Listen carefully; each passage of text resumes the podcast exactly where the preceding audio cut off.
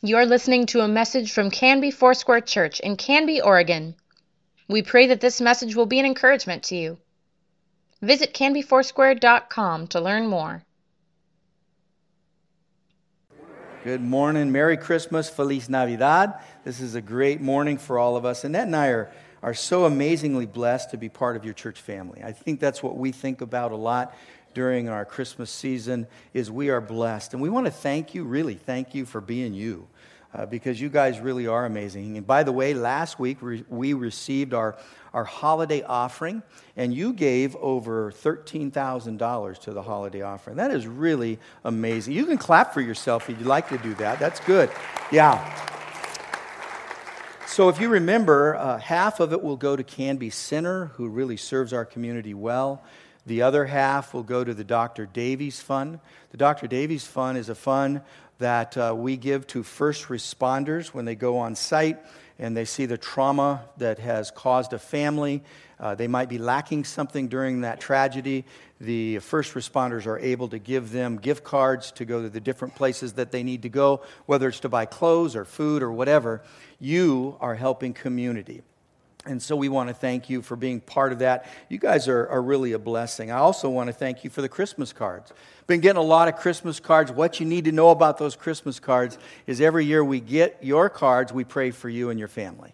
So that's just our habit. We sit down, we look at those cards every day, and we pray for, for those that send us Christmas cards. So if you haven't sent us one, we'll still pray for you, but uh, you could help us by sending us some Christmas cards, and uh, that, that'll make sure you get prayed for. We also want to thank you for praying for us, because I know some of you have that same, that same habit. When you get our Christmas card, you pray for us and our family, and we are just really deeply blessed by that. Christmas season really is a, a time to rejoice, but it's also a time where people are doing a lot of coming and going. And it wasn't that much different that first Christmas holiday, that first Christmas celebration. Mary and Joseph traveling from Nazareth to Bethlehem, uh, the shepherds traveling from the fields of Bethlehem to see baby Jesus, the wise men who, who, who traveled from the furthest place imaginable on the planet, the Far East. What did they do? They went to Jerusalem and then they headed out to Bethlehem to greet this child. What I want you to do today is I want you to open your Bibles with me, if you would. Open your Bibles to John chapter 1. That's the Gospel of John, chapter 1. If you don't have a Bible with you, we have Bibles under the seats around this place, and we also put the scripture up on the overhead so you can follow along there. We're going to look at John chapter 1 today. The reason we're looking at John chapter 1, 1 is because here we read about a, another Christmas story. And the Christmas story, the Christmas journey here, is told a bit different than the other Christmas journeys told in Matthew, the Gospel of Matthew, and the Gospel of Luke.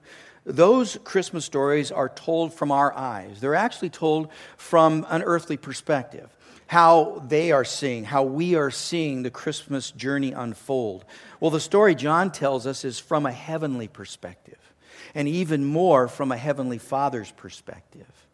Now, for those that have been with us for the last few weeks studying the book of First John, this isn't a surprise to you that we would camp out here this morning for just a little bit because it's the same guy who wrote this gospel that wrote First John. And what we know about him is he is an amazing father. And the reason we know that is because every time he writes a note or a letter, he addresses it to my dear children. So he's talking to us from a father's perspective. He's talking to us about what it means to be children of our Heavenly Father. John is highly qualified to speak this way. When you read about his life, you understand uh, he was the only apostle that was present at the crucifixion of God's only Son.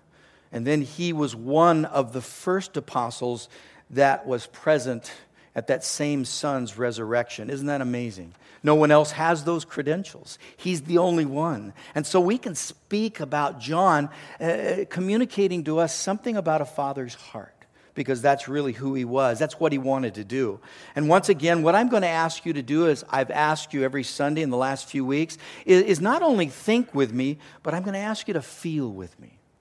Feel with me just a little bit about how John must have felt and how the Father in heaven must have felt. Father in heaven sending his only son. His only son would come here, live a sinless life. He would die on the cross for us, and then he would raise again to eternal life. And he's forgiven us of our sins. Imagine what the Father had to feel like sending his own son on that first Christmas journey. Now, the, the thought we need to avoid is this well, that, that's God. You know, and, and it was easier for God to send his son than it would be for me to send my son or daughter. Now, I want you to pause just for a moment and realize that you are in the image of God. So, the author of feelings is God. So, you feel because God gave you those feelings because God Himself feels. And so, what we need to experience here today is probably something more in our hearts. Something that, that, that takes us on this journey, that puts us in a place that, that I know we can't altogether imagine, but we can certainly put it into context in our own life. How many of you have ever sent away a, a son or daughter? I mean, the, the heartache that you feel when you see that son leaving or that daughter leaving. Maybe, maybe it's to college. Maybe it's giving them away to marriage. Now, some of you might be applauding that or happy about that. But, but you know they're leaving. And probably one of the hardest things to do is, is to send a son or daughter to a foreign place, to a war. The things that you might experience in your own heart. I've experienced that as a father. Uh, we have three children, and each one of them left the home, and, and it was hard on me. It was really hard. And, and I, I just remember them going and thinking, I don't think they're going to ever come back. Sometimes they do, but I wasn't sure. I remember when my uh, second child, Ryan, left. He left here and went off to the East Coast to go to college. And I, I, just remember the days and the weeks that followed, and I couldn't, I couldn't get over this, uh, this almost mild depression I had because I, I wanted to be with him. I wanted to hang out with him. I wanted to spend time with him. And, and I remember one day I was just praying, Lord, I, I just feel this kind of heartache. I, I miss my son. would you help me? Would you help me with my son today? I just, just help me get to closer to him somehow. And uh, Annette had asked me that day to, to do a little housework. And one of the things that I did was I, I took our dining room table and I was fixing it, so I had to turn it up on its, on its top. And uh, the dining room table had a cylinder in it, a hollow cylinder. And I, I looked down into this cylinder and I, I found something. I saw a package that was stuffed up into this cylinder my son, who was sent off to college, he's high protector. He's one of those kids, even when he was little, he thought he was going to go in the Marines, you know. I mean, he was going to be a Navy SEAL. This is just the way Ryan lived his life. And so I, I pulled this mysterious package out from this cylinder, and, and it was a sweater. And in the sweater, there was wrapped some toy guns and some toy knives, see? Because he thought if there was ever a time that we got robbed, he could run and pull those out. And you know what? That sends a robber running. You know that. and I found this package. And I just, I just, I did. I lost it. I did. I went, wow, God, you're so good to send me this time capsule. He probably put it in there when he was four or five years old, and now he's off to school, and, and I get to experience this. And just felt closer, you know, just felt closer to him. So, who best than John to share with us this Christmas journey uh, of a son from a father's perspective?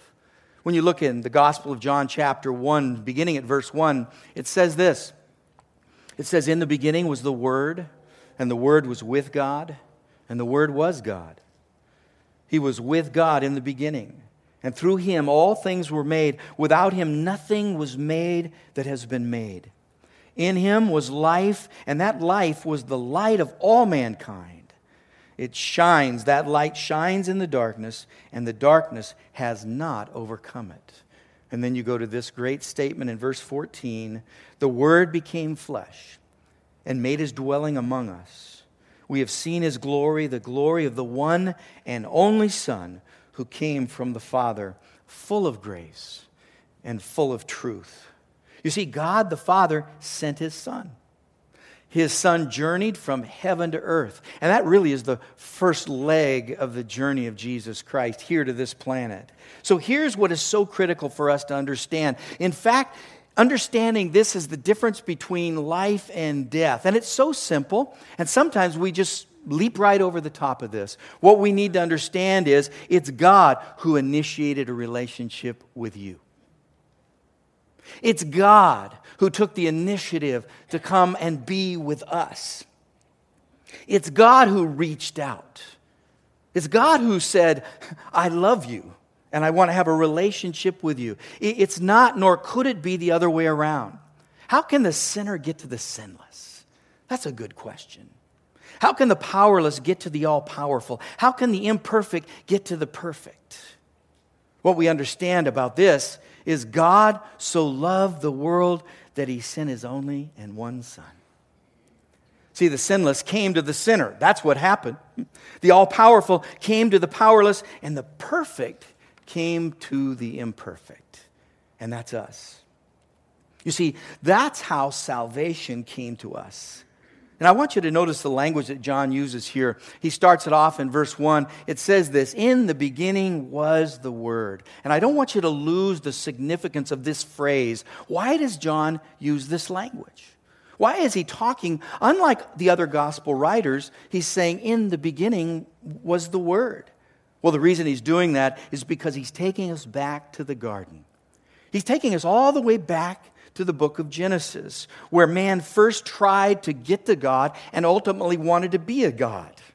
That all took place in Genesis chapter 3, verse 5. You remember the serpent came and, and tempted, tempted Eve. And it says this You will not certainly die. This is the serpent talking. For God knows that when you eat from it, from this fruit, your eyes will be opened, and you will be like God, knowing good and evil. Do you see, this has always been a temptation for us. Us trying our best, working our hardest, developing religious frameworks that somehow we could climb up and touch God. Those kind of frameworks, that kind of work ethic in getting to God doesn't, and I'll put it this way, simply work. Because it's not about us getting to God, it's about God getting to us. See, God came and became one of us. Jesus journeyed from heaven to earth to reverse the curse of sin in our lives. Now, uh, there's more in this phrase, too.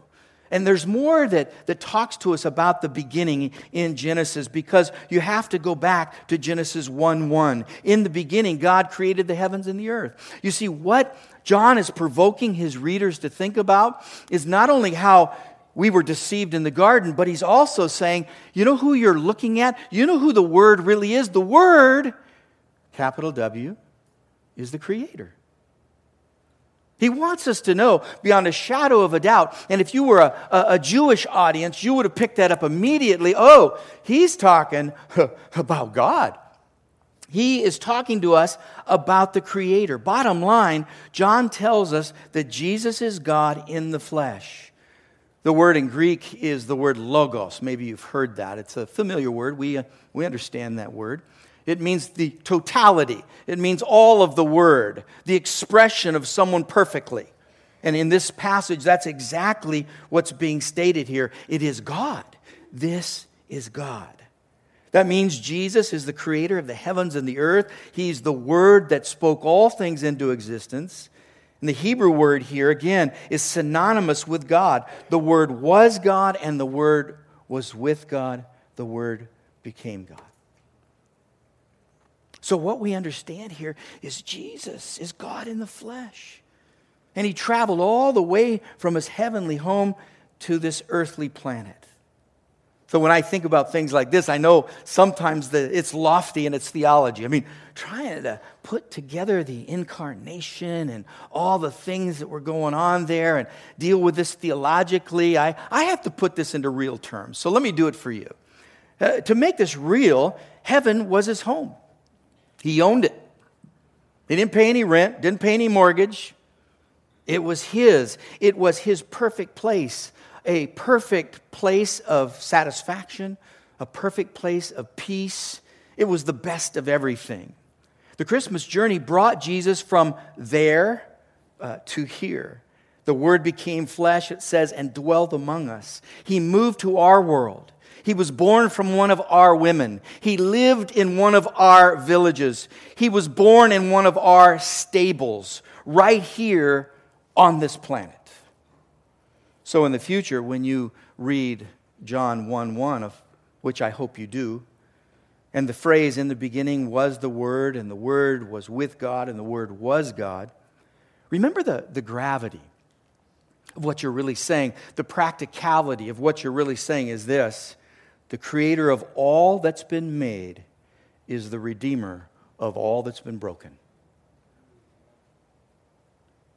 Remember, this is God in the flesh. He journeyed here for us. There's another truth about the Christmas journey. It's not only, it's not only God coming from eternity to us, it's about his son being sent from eternity into time. So we have this story here that we read about this wonderful journey, about God coming to us, about touching our lives. He journeyed from heaven to earth, but he also journeyed from eternity into time. That's hard for me to imagine. I can't, I, I can't get my head around, I don't think anyone else, of us can get our head around eternity. I mean, have you ever tried to do that? Uh, the, the, closest place I come to that happening is, is a, a, summer evening at 2 in the morning and laying under stars where there are no city lights and looking at the magnificent creation of God and going, oh, this must be just a, a touch of eternity. Uh, you, you, you almost lose your breath. And that's what eternity really is all about. But he came from this place that he wasn't bound by time into time. And since none of us have a perspective of eternity, at least not that one you've experienced, uh, I think the only thing that we can really speak to just a little bit is when we know about the time side of the equation. What is that? According to our measurements, time is confined. What time are you going to be there? I'm going to be there at 2 o'clock. It's, it's, it's a particular time. It's confined. How long are you going to be there? One hour from here to here. Time is measured. We measure time. What we do is whether it's 2,000 years or 10,000 years or a million years or some people like to say a billion years. When you put all that together, in the beginning was before all of that. The beginning speaks to eternity when Jesus, the Word, came into time and He fit into our schedule and He became part of our history, He came at exactly the right time. He came to reset our clocks, and how we measure even life today has everything to do with His arrival here on this planet. We, uh, we, we, we arrange everything according to His time here. He came from eternity into time. And then I think the last thought about Christmas, the Christmas journey from the Father's perspective, is that his son journeyed to be God in the flesh. We've talked a little bit about that, but dive in just a little more with me. What are we talking about here? We're talking about deity became humanity. That's what we're talking about. This was something the Old Testament prophets spoke of. Often they would talk about a God coming, the, their God coming and spending time with us and being in the flesh. And, and they used the word Emmanuel. Isaiah is a perfect example, forecasting, uh, prophesying, being prophetic about a soon arrival of, of the Messiah, a Messiah of the whole world. And what did they say? Emmanuel, God is with us. He didn't just stay in heaven, he, he just didn't do his heavenly things, but he journeyed. He became God in the flesh. This is what the Apostle Paul tells us in Philippians chapter 2, verses 6 through 8. And I love this. This is one of my favorite passages of Scripture of all time. It says, Who, being in the very nature God, did not consider equality with God something to be used to his own advantage. Rather, he made himself nothing by taking the very nature of a servant. Being made in human likeness and being found in appearance as a man, he humbled himself by becoming obedient to death, and here's what it says even the death of the cross. God becomes flesh. The Word became flesh and lived among us. Fully God, fully human. When he became human, he was no less God. He, he chose to humble himself, take on the physical limitations of humanity, uh, uh of, of time, of all the things we've already spoken of uh, hunger, was part of his life. Thirst was part of his life. Temptation was part of his life. All without ever crossing the line of sin. All without ever stepping over that line. He was perfect. He was unique. He was the only one. I think when I hear that kind of message, when I hear the truth about this, I, I think that, that oftentimes we think no one knows what I feel. You know, you might be thinking that right now. No one knows what I feel. No one knows what I'm going through. But here, what we see in God becoming flesh is He knows. He's lived in the flesh. He knows the limitations. He knows the temptations. He knows the detail of human life. He's done it. He journeyed the same way that we are journeying right now without sin. What that tells me more than anything else, and especially in the world we live in, it tells me that I'm not alone. See, loneliness is a plague today, isn't it? I mean, the, the loneliness that, that people can experience and feel in a crowd even in a family, in the workplace. I think sometimes loneliness is, is, is, is, is driving the world crazy. But God coming in the flesh is telling us you don't need to be lonely. That I will be with you. And the promise is, I will never leave you, I will never forsake you. He says, I will never leave you, I will never forsake you. He says, I will never leave you, I will never forsake you. You see, if uh, we're dealing with loneliness, loneliness today, I just want to say emphatically, you are not alone. Emmanuel, God is with us. You know, when I read the story of this journey, of this what we call incarnation, God becoming flesh, I think sometimes I'll, I'll go to the legal side of everything because certainly something happened here. My sins were dealt with, they were taken care of. And oftentimes I'll say, okay, okay, so he made this journey, heaven to earth, eternity to time, to be God in the flesh, but he was obligated. Just, it was just a simple obligation. He, he was just performing a transaction for his Father in heaven. And and, and, sons will do that out of obligation. They're required to. That's what they're supposed to do. You do what your father asks you to do, and that's all Jesus was doing, is he was carrying out his father's orders. Without a heart, without emotion. He was just doing what his father told him to do. Here's what I know. Part of him coming had everything to do with this legal transaction, that we needed someone to take care of our sins, that, that someone had to step into our place because, again, we can't reach God. He has to reach us. And that's the only way that we are redeemed. The only way. It's called justification, that I'm justified. Our debt of sin needed to be paid. We, we, we were the ones that deserved to pay it, but we didn't. You see, Jesus agreed with his Father to take our place and live on this earth without sin, die our death on the cross, and then he rose again. And he did all of this. Listen, he did all of this, people will say, out of a sole obligation. But that's not what God's word tells us. In fact, in Hebrews chapter 12, verse 2, it says, And for the joy, the joy, the joy that was set before him. He endured the cross, scorning its shame, and he sat down at the right hand of the throne of God. Who is the joy? You are the joy.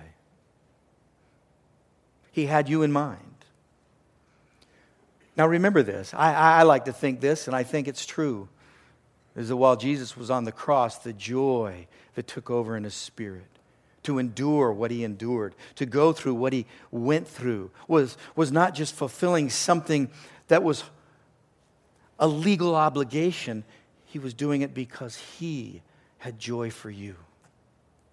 He knew what was going to happen. He knew that He would atone for our sins. He knew that there would be forgiveness of sin. He knew you would be free for the joy that was set before Him. You can even put it this way I'm the joy that was set before him. The people around you are the joy that was set before him. You see, to have deep joy, this goes beyond happiness, this goes beyond the temporary, this goes into eternity. This is something bigger and greater than all of us for the joy that was set before him. He endured the cross. And what did that joy do for us? What did that enduring the cross do for us, for all mankind? Well, it fulfilled our wildest dreams and wildest hopes. That's why we've chosen this theme this year a thrill of hope, a weary world rejoices. See, why does loneliness creep in? It creeps in because hope wanes. The Bible says hope deferred makes the heart grow sick. But we are people who have reason to hope in Jesus Christ. It was joy that brought him here, it was love that brought him here, but it fulfilled our hopes as well. I love what 1 Peter says in 1 Peter 1 3 through 5. It says, Praise be to the God and Father of our Lord Jesus Christ. In his great mercy, he has given us new birth into a living hope through the resurrection of Jesus Christ from the dead, and into this inheritance that can never perish. It can never spoil, it can never fade. This inheritance is kept in heaven for you. Robbers can't take it, time can't wear it out. It's for you, preserved for you, who through faith are shielded by God's power until the coming of salvation that is ready to be revealed in the last day. We're getting close to the end of Advent. We're almost there. Christmas Eve is coming. Advent is disappearing one day at a time. But let me remind you again what Advent represents to us. Advent simply means the coming. And I love it because it, it doesn't qualify it, it just says the coming. And what it really means to us who believe in Jesus Christ is Advent is the coming, the waiting with hope, the already and the not yet. See, the already coming is Jesus as a child, as a baby. That's what we're celebrating. But when we celebrate Advent, we can't just stay focused on Jesus coming as a baby in the flesh. We have to also know there's another Advent, and that's He will be coming again. See, Advent is celebrating both comings. One we've seen, we've witnessed, and many say, and we've touched with our own hands. Another that's coming is our great eternal salvation in Jesus Christ. Advent, we have hope. Today we have hope because he's come and he will come again. Would you bow your head with me?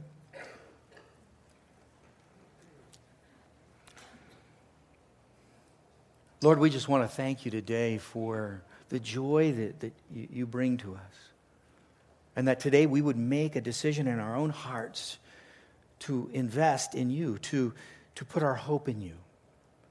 And by doing so, there is a reason to be joyful.